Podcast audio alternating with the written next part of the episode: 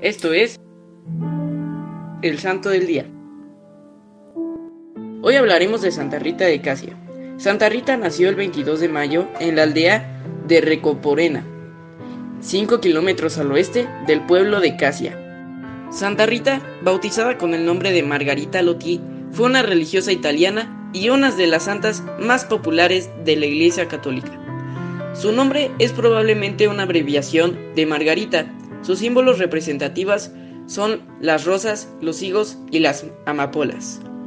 Rita, a pesar de que quería ser monja, cuando tenía 14 años de edad, sus padres la casaron con un hombre del pueblo, llamado Paolo Mancini. Con su esposo tuvo un mar de sufrimientos, pero ella lo consolaba con la oración y le devolvió su crueldad con bondad, logrando su conversión a Cristo con el paso de los años. Tuvieron dos hijos mellizos, Jacobo y Paulo.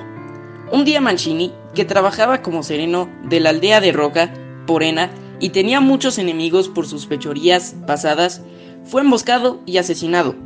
Una vez viuda, pero aliviada ya que había logrado que Paulo muriera en paz, Rita pidió la admisión al monasterio de las Agustinas, de Santa María Magdalena, en Casia, pero no fue aceptada debido a que solo se permitían vírgenes.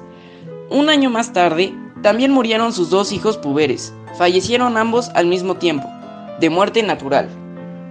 Rita los había preparado plenamente para encontrarse con Cristo, con un amor heroico por sus almas.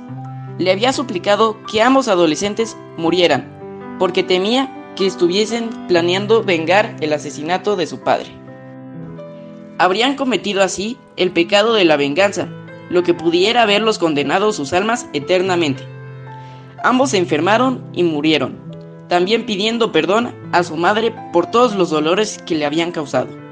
Ya sin obligaciones familiares, Rita fue aceptada en el convento y recibió los hábitos de monja, y más tarde realizó su profesión de fe.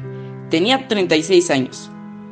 En el convento Rita se entregó a una vida de oración y penitencia.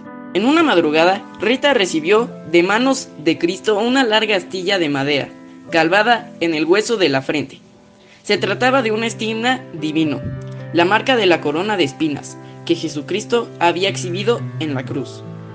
Santa Rita de Casia falleció el 22 de mayo de 1457, el mismo día a la edad de 76 años. Yo te invito a que como Santa Rita de Casia siempre seas bueno con el prójimo, y aunque él no sea bueno contigo, tú siempre devuélveselo con bondad. Santa Rita, ruega por nosotros. Servidores Amoris Christi, Movimiento Amoris Mater. Haz todo con amor.